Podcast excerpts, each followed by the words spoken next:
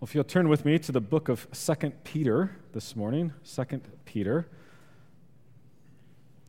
chapter 3, the very end of the book, last five verses, starting in verse 14. Therefore, beloved, since you are waiting for these, be diligent to be found by him without spot or blemish and at peace and count the patience of our Lord as salvation, just as our beloved brother Paul also wrote to you according to the wisdom given him, as he does in all his letters when he speaks in them of these matters. There are some things in them that are hard to understand, which the ignorant and unstable twist to their own destruction, as they do the other scriptures.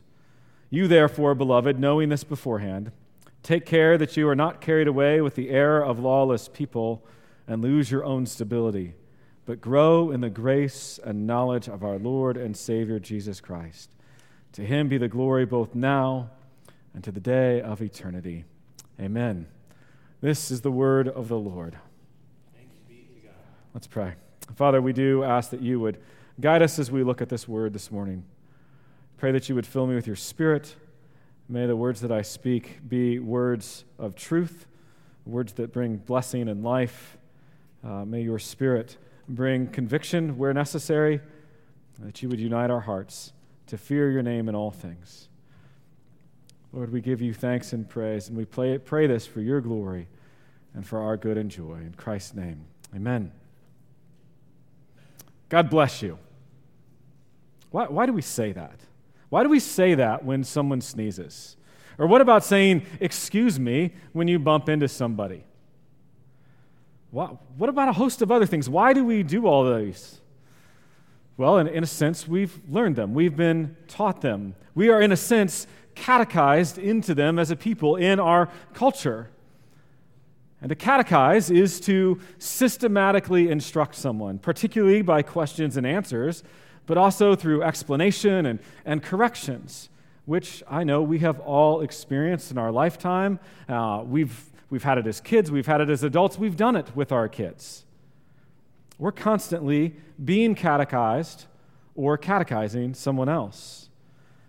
In fact, the world around us is constantly engaged in this. And when I say world, I, I, I, really mean world. Nearly everything culture, politics, business, entertainment they are all seeking to conform us into their image, into the image that they desire. And I would argue that the image that they are seeking to mold us into is not always, and actually probably rarely, the image we are called to be conformed to as believers.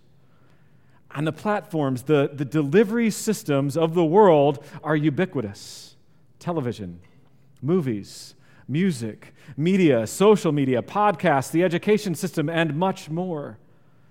Now, not all of these are bad but they do provide a conduit through which to bring about change, to mold us to reflect the current sensibilities. And unless we become hermits and shut ourselves off completely, that shaping influence is going to be there in our lives. Whether we know it or not, we are being catechized and instructed by what we see and hear. And this reality is affecting the church. We may not see it in, in drastic, fractured ways within this local church. But in the evangelical church in America and beyond, it's certainly a problem, and it's a significant factor. In a recent article in The Atlantic, Peter Wehner wrote about the evangelical church being torn apart. Now, I don't agree with all that he wrote, but one comment by James Ernest, who's the vice president and editor in chief at Eerdmans, I thought was quite insightful.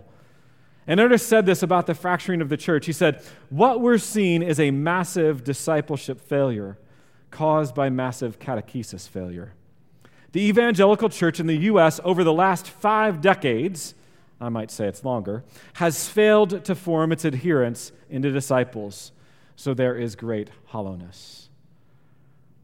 And, folks, I think that hollowness is being revealed more and more in our current day and age. And I, I want to trust that this revelation of this hollowness is actually going to work out for good because maybe it will wake the church up. Wake us all up to the call that is placed upon us, upon the church, and upon each and every believer in Christ. Because the question I have for us all is are we becoming disciples of Christ? Are we becoming disciples? In Matthew 28, after the resurrection, Jesus gave a charge to his disciples. Starting in verse 18, he said, All authority in heaven and on earth has been given to me. Go therefore and make disciples of all nations, baptizing them in the name of the Father and of the Son and of the Holy Spirit, teaching them to observe all that I have commanded you. And behold, I am with you always to the end of the age. The command in there, the controlling verb, is make disciples. And it's within this context of a glorious promise, isn't it? That the Lord Himself will be with His people always to the very end of the age. And this command governed the disciples. And so you see the reality of that command as you read through the New Testament. You see that reality. And in Peter's second letter, what we read from just a few moments ago, his passion, his burden in many ways is that his readers would grow. That they would grow to become greater disciples, more and more like Christ. And as you read the whole letter, you see him remind the recipients of what they have been given in Christ. This is what you have. But he also tells them of what is in the world and is sadly creeping into the church in many ways, and of their call to grow in conformity to Christ, their call to be disciples. He charges them to make every effort, to be diligent in that endeavor. Now, this morning, this is the reminder I want to look at it Peter's charge. And in it, I believe we will we'll, we'll see the warning about the danger that lurks, the danger that is real, but also the duty, and I would say, and, and I think it's probably even better to put, is the privilege of all believers in Christ to be disciples, to grow in Christ. As we're in this series on the church and on learning to re engage in the life of the church, discipleship is essential to that. And so, my prayer is that we will see that nature, the importance of this, and that the, the Spirit will work in each of us to, to spur us on in that endeavor. That He'll change us even this morning, but that He'll change us in a way that our trajectory, that our direction moves more and more in the way of discipleship, in the way of Christ. So, in these verses that we have before us, I'm not going to deal with every aspect we find in them. I can't do that. I can't go through and, and deal with all of 2 Peter at this point. But I want to focus on how they speak to discipleship. So, look down at the second half of verse 16. We pick up with there. There are some things in them that are hard to understand, which the ignorant and unstable twist to their own destruction, as they do the other scriptures. You, therefore, beloved, knowing this beforehand, take care that you are not carried away with the error of lawless people and lose your own stability. Now, it starts off with uh, there are some things in them that are hard to understand. The, the place where those things are hard to understand, Peter says, are Paul's letters. Uh, some of Paul's letters, which Peter equates with the rest of Scripture, which I think is beautiful to see him putting Paul's letters on the same level as the Scriptures. But his charge for them is to take care which that could also be translated as be on your guard. Be on your guard. He's telling them to be on their guard against error. And earlier in the letter, Peter warned against the false prophets and false teachers. The very beginning of chapter 2, he wrote this But false prophets also arose among the people, just as there will also be false teachers among you, who will secretly bring in destructive heresies, even denying, denying the master who bought them bringing upon themselves swift destruction. And many will follow their sensuality, and because of them, the way of truth will be blasphemed. And in their greed, they will exploit you with false words.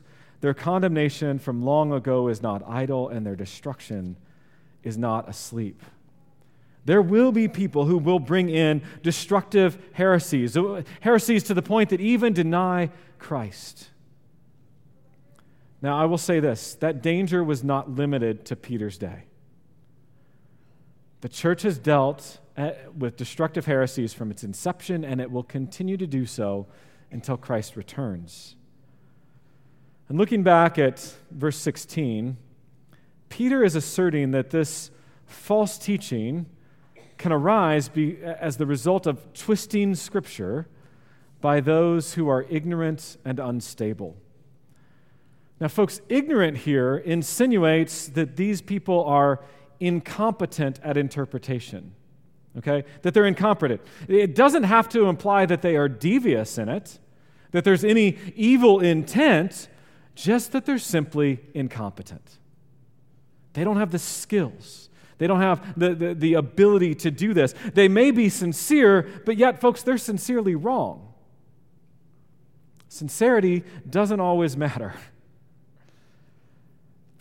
And they're also unstable. They, they simply do not have strong roots. They are unsteady people, so they are ignorant and unstable. And so I want you to hear this because an implication of this is that not all false teaching comes into the church through evil scheming, but it comes through people who aren't grounded in the truth.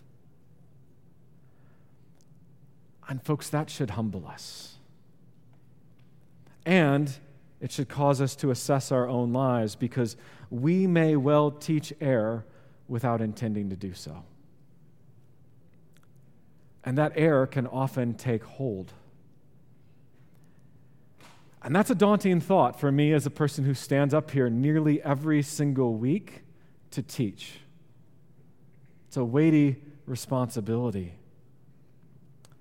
But it should also be sobering for every single one of us, particularly parents who have to answer the myriad questions of why, why, why, and, you know, can God do this? Can God do that? All those questions that you didn't think a three year old could have, but they do. And so, my question is are you grounded in God's word so that you're able to answer them rightly? I think the charge that Paul gave to Timothy in 2 Timothy chapter 2 verse 15 he said this do your best to present yourself to God as one approved a worker who has no need to be ashamed rightly handling the word of truth. Do your best. Take care. Be on your guard to be one who's not ashamed to be one who rightly handles the word of truth now, from that, folks, I, I, think we also have to be aware of some of the false teachings that do infiltrate the church. Whether through gullibility or through guile, they are there. So I want to briefly highlight a few of the more prominent twisted teachings, the twistings of Scripture, which the church encounters, and too often many people within the church fall prey to. Okay, I, I know places where you know, pastors preach faithfully and the people in the pews are reading and listening to stuff that is just not helpful. Now, one of these is moralism. Typically, in a moralistic teaching, in a, in a, church that teaches that, or in a book that you read, it, it's not one that is an out and out denial of the gospel. The gospel is heard. Sinners are called to repentance and trust and for uh, trust in Christ for forgiveness of their sins to receive eternal life. However, once that's done, after the gospel is preached, it's often neglected completely. And what you hear taught after that is what Brian Chapell calls the deadly B's. B apostrophe S. Be like, be good, and be disciplined. Okay? Now, what Chapell would say is that these messages are not wrong in themselves. So it's not wrong to say, be like Christ. It's wrong by itself. If we are just told, be like Christ, be like Christ, be like Christ, or be good, or be good, or be disciplined, be disciplined, and that's all you hear, that's an unbelievable weight that we cannot bear. And it is completely and utterly gospelless message that simply says, be good, is anti gospel. The gospel tells us you can't be good. That's why we have it. You can't live the gospel, folks. You can live in light of it because the gospel is a proclamation to us of what Christ has done for us. We can't be good on our own. It is absolutely true that we are called to pursue righteousness but we must know that we can only do that because of the gospel and only do it in the power of the Holy Spirit. You see, in moralism, oftentimes our performance is mixed up with the gospel, it's confused for the gospel. And the inevitable, result of this is that we will either become people that are utterly proud or utterly despairing. Because we think we did it, we're better than everybody else we know, or we look at everybody else and we're like, we're pathetic, and we crawl up in a fetal position. And you know, moralism will often slide into this quid pro quo type of transaction where if we are good enough, God's going to bless us. And then we get what is so often found on TV stations the prosperity gospel, which is no gospel at all. It's that those who live right and think right thoughts about God, God will then bless you immensely. You can speak into existence what you want, as long as you don't think any negative thoughts. Now, does God give us good things? Yes, James says every good and every perfect gift comes from the Father of lights. But is everything we want necessarily a good gift? No, it's not. God knows better than us. See, our hearts are often deceitful. But moralism will often lead to legalism as well. Sean Lucas wrote this. He said, Legalism and moralism are related to each other, but where moralism affirms its exchange with God in, in these broad terms, morality for blessing, legalism has a very specific, though just as unbiblical, understanding of the kind of obedience that God demands and blesses. In our own day, legalism may look like very specific, extra scriptural ways of honoring the Lord's Day it may look like particular dating practices. It may look like a particular approach toward popular culture that confuses familial preferences with biblical mandate. At bottom, however, legalism is a kind of moralism that suggests the gospel teaches that we ultimately earn favor with God by what we do. And, folks, people get to these kind of ideas because they read one part of Scripture and don't understand context and don't understand the grand scheme of Scripture. They're unstable, ignorant, and unsteady, and they twist the scriptures. And so legalism and moralism both have at root this thought when I obey, I'm blessed or I'm accepted. Whereas the gospel proclaims that we are accepted, we are declared righteous in Christ. And because of that, we long to obey our Lord and Savior who gave himself for us. So then there's also the flip side of legalism. And that's a big word called antinomianism. Nomos means law. So, anti law, it's a denial of the necessity of the law. It's a de emphasis on obedience or effort. It often takes grace and turns grace into license to sin. And this, it moves away from the numerous imperatives in Scripture and the need to make every effort. See, because the truth is, we are freely justified in Christ by grace alone through faith alone. We're made with right with God through that. But that gift is to lead us to live rightly, to act, to labor. True repentance means turning away from sin and pursuing righteousness. Folks, those are some of the major false teachings that you can see everywhere, and if you're discerning, you can hear everywhere. And they plague the church, and they plague believers. Now, there are certainly other heretical teachings that are, that are much bigger, or a twisting of Scripture, or things of denying the Trinity or denying the virgin birth of Christ. And it's not in my purview right now to go through all of those. If you have questions, ask me, feel free. But I do want to assess and address dangers that aren't necessarily from within the church, but that come from without the church. Because in our day and age, these are getting stronger. And one of those, really the overarching one, is this term syncretism. Syncretism. This is a combination of beliefs that are actually different from one another. Throughout the Old Testament, the prophets railed against the syncretism of Israel. I was actually reading yesterday morning 2 Kings, and this verse came up in, in 2 Kings 17, verse 33. And so this is speaking of the people of God who came back from Assyria. They were resettled in the land. And it said, So they feared the Lord, but also served their own gods after the manner of the nations from among whom they had been carried away. They proclaimed to fear God, to be God fearing people, to be Israelites, but yet they served other gods. When you, when you read in the Old Testament about, but the high places were not removed. Or they sacrifice to Molech or to Baal or anything else. It's syncretism. They're bringing together multiple things. They say, yeah, no, we're still believers in God, but we're just going to add all these other things because they seem to be doing pretty well.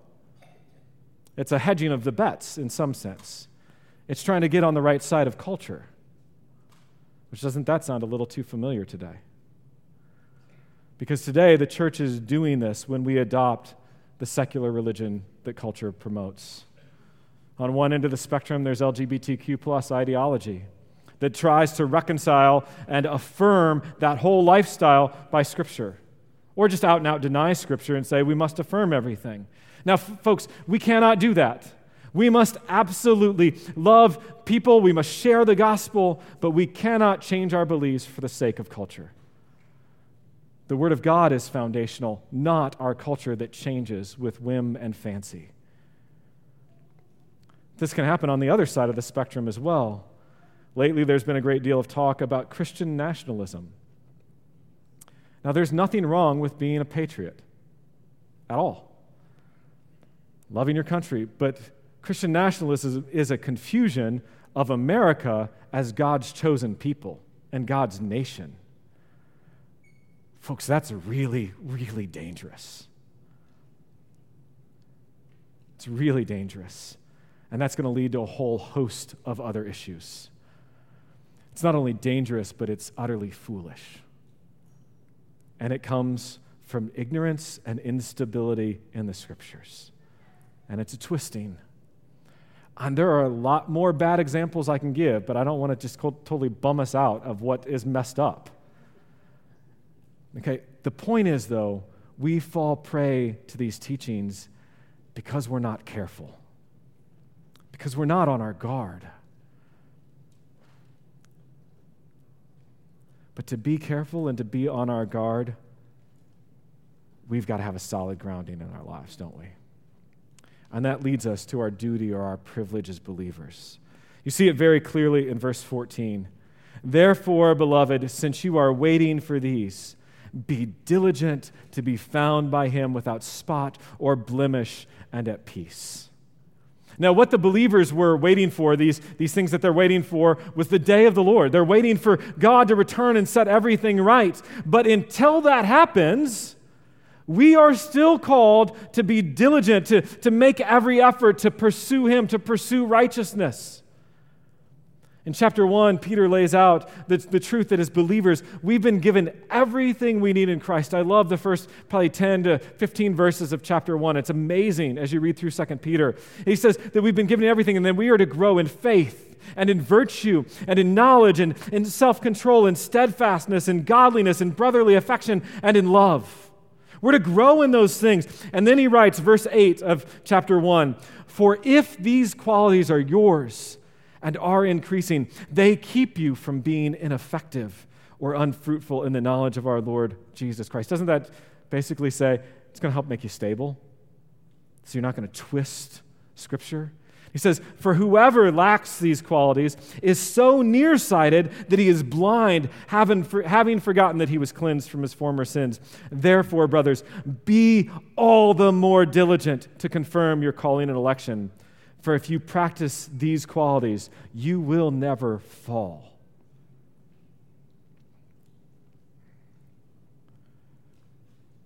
By the grace of God, I am what I am, yet not I, but Christ lives in me, you know, the, and I labor with all his strength.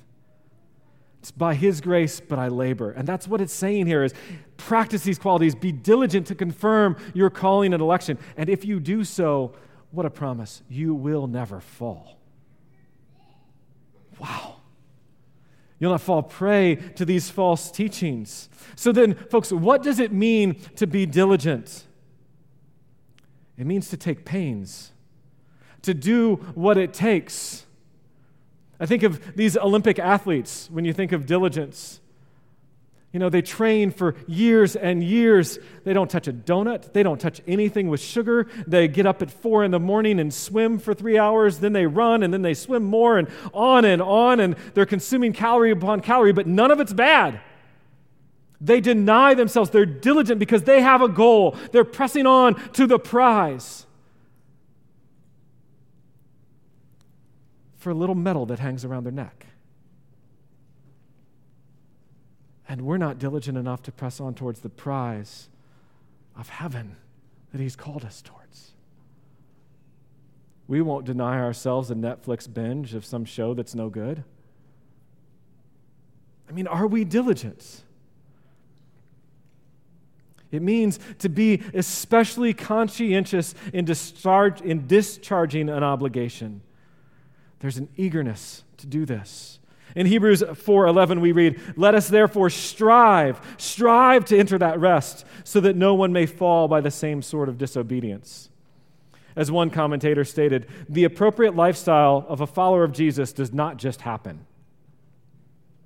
It requires effort, especially since the forces of the surrounding culture will attempt to make apprentices of Jesus adjust their behavior back to that of maturity culture. Absolutely. Isn't that happening all the time? So then, what are we to be diligent in? We look back at verse 14, it's to be diligent, to be found in him without spot or blemish. Now, ultimately, we will be found this way because Christ is working to present the church to himself in splendor, without spot or wrinkle or any such thing, that she might be holy and without blemish. Ephesians 5 or Jude 24. However, we are nonetheless, because of that, we are nonetheless to labor to be spotless, to be the opposite of how the false teachers are described in 2 Peter 2, verse 13, where it says, They are blots and blemishes reveling in their deceptions. You, as a believer in Christ, are to be without spot or blemish. Don't be like the blots and blemishes. We're to pursue holiness. And, folks, then I want you to, to think about this. Consider how pursuing the life of holiness actually helps us live a life of peace. Now, we have peace with God because of Christ. We have positional peace. Look at Romans 5 1 and 2. And that we are no longer at war with God. We are not objects of wrath as people who are in Christ. However, our conditional peace is affected by our pursuit of holiness. We all know that the guilty conscience is not a peaceful conscience. But yet, Peter furthers this call, this duty and tells his readers to take care that you are not carried away with the air of lawless people and lose your own stability. In verse 17, we must know truth in order to reject error. And, folks, if we are not resolved to do this and to pursue truth, we will lose our stability in some way, we very likely will lose our stability. It will reveal in us our unstable footing, and so we must be careful. We cannot blindly accept everything we hear from someone just because they use the label Christian. If, you, if there were a Borders bookstore still, and you went to the religious Christian section, in general, I'd say don't ever buy anything in it. Because most of it is not very good. You have to be discerning. We have to be careful. But I also have to say, folks, we will not be discerning. We will not be able to be discerning if verse 18 isn't true. I love verse 18, but grow in the grace and knowledge of our Lord and Savior Jesus Christ. To him be the glory both now and to the day of eternity. Amen. Now, that verse, I think, forms kind of a, a bookend with chapter 1, verse 2. May grace and peace be multiplied to you in the knowledge of God and of Jesus our Lord. Now, hopefully, you can see the connection. You, you see the, the repeated words grace and knowledge. Because as I was studying 318, and, and I, have loved this verse, but I've, I've always been struck by it and stuck on how does one grow in grace? Have you ever thought about that? How do we grow in something that is given to us? Here, grow in this, whatever it is. Like, that seems rather elusive to me. But 1, 2, chapter 1, verse 2, it was helpful for me in seeing the paradigm that I think that the, the lens that Peter uses. Because there he says, May grace and peace be multiplied to you in the knowledge of God and of Jesus our Lord. They are, in a sense, the, the, grace and peace are, are multiplied by God in the lives of the believers as they grow in knowledge, as they, they get to know Jesus more. So then the question is how, how do we grow in grace? Well, I think part of what we do, and I, I don't have this all figured out, this is going to be a labor of a lifetime. We have to, to nurture the understanding in our lives that all we have is by grace. That I, that I wake up in the morning by grace, that the sun rises because of the grace of God, holding it together with the very word of his power.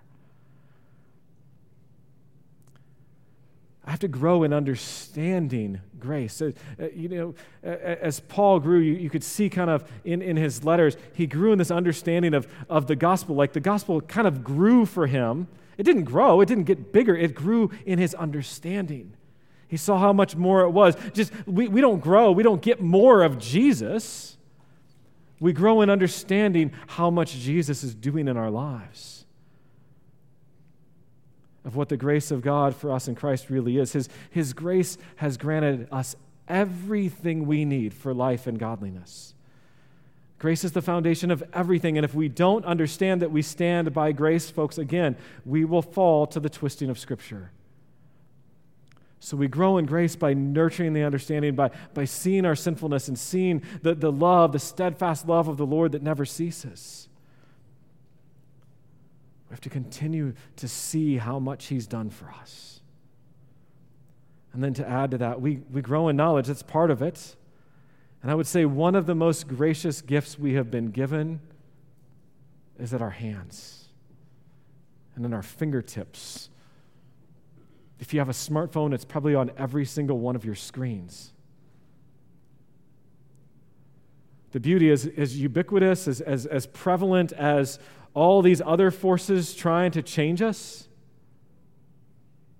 we really have that same amount of access to Scripture or greater.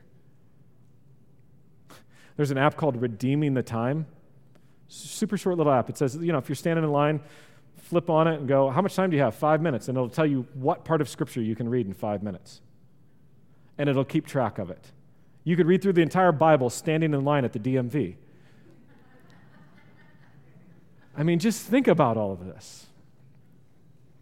So we grow in knowledge, we grow in Scripture. In, Hebrews, I read that we are to strive to enter the rest of God. You know what follows that strive to enter the rest? Verse 12 For the Word of God is living and active sharper than any two edged sword, piercing to the division of soul and of spirit, of joints and of marrow, and discerning the thoughts and intentions of the heart. And no creature is hidden from his sight, but all are naked and exposed to the eyes of him to whom we must give account.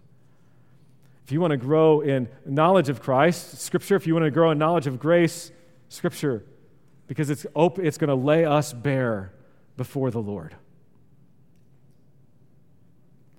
The Word of God is not just useful, it's imperative for us. We've been given a, a, great gift, God's gracious revelation of Himself to us. We, we have the privilege of getting to know in the pages of Scripture God Himself. I mean, how phenomenal is that? To get to know the God who chose to save a people from sin, from condemnation, to, uh, He gave us eternal life, eternal joy in Christ. And there is an, an eternity of knowledge to grow in. And as we do, I say this it will render us more and more stable and more and more humble because we will see everything comes through grace. Our roots will go down deep, and we will be the tree firmly planted, not the chaff that is blown away by the wind. Folks, this is not optional in the life of the believer. We must take care. We must be diligent. We must grow in the grace and knowledge of Jesus. One commentator wrote, he said, knowledge of Christ and knowledge about Christ are, if, if they keep pace with one another, both the safeguard against heresy and apostasy, and also the means of growth and grace. For the more we know Christ, the more we will invoke his grace. See, the more we know his character, the more we know who he is, the more we will turn to him and fall upon him. And the more we know about Christ, the more varied will be the grace we invoke. In each and every situation, Lord, give me the grace as I drive because people around here don't drive well. Please help me. Whatever it may be, we will invoke the grace of God because we know that Christ cares for his people. Grow in the grace and knowledge of Jesus Christ. Grow up in him in every way possible. Folks, this is discipleship. Being diligent to pursue likeness to Christ, all to the glory of God. The church is called to disciple, and people are called to be disciples. So we have to be those people. We have to be the people who pursue the Lord, who are diligent, who are making every effort. The logical question then, as, as I close here, is Are you a disciple? Are you growing in grace and knowledge? Are you pursuing Christ? Folks, take hold of him. He's got a hold of you.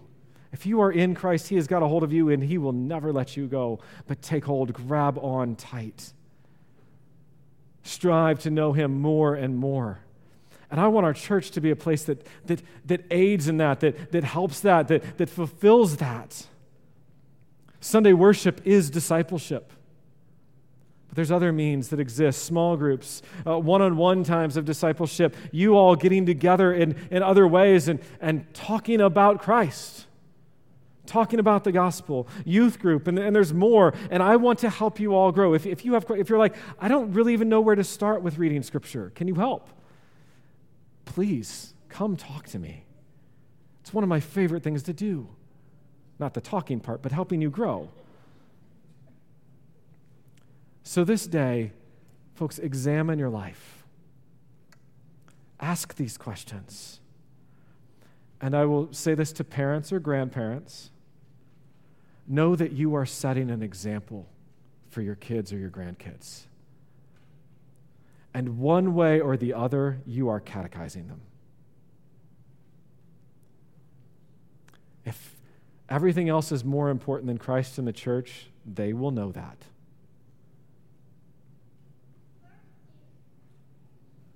So know that you're catechizing them. Be intentional.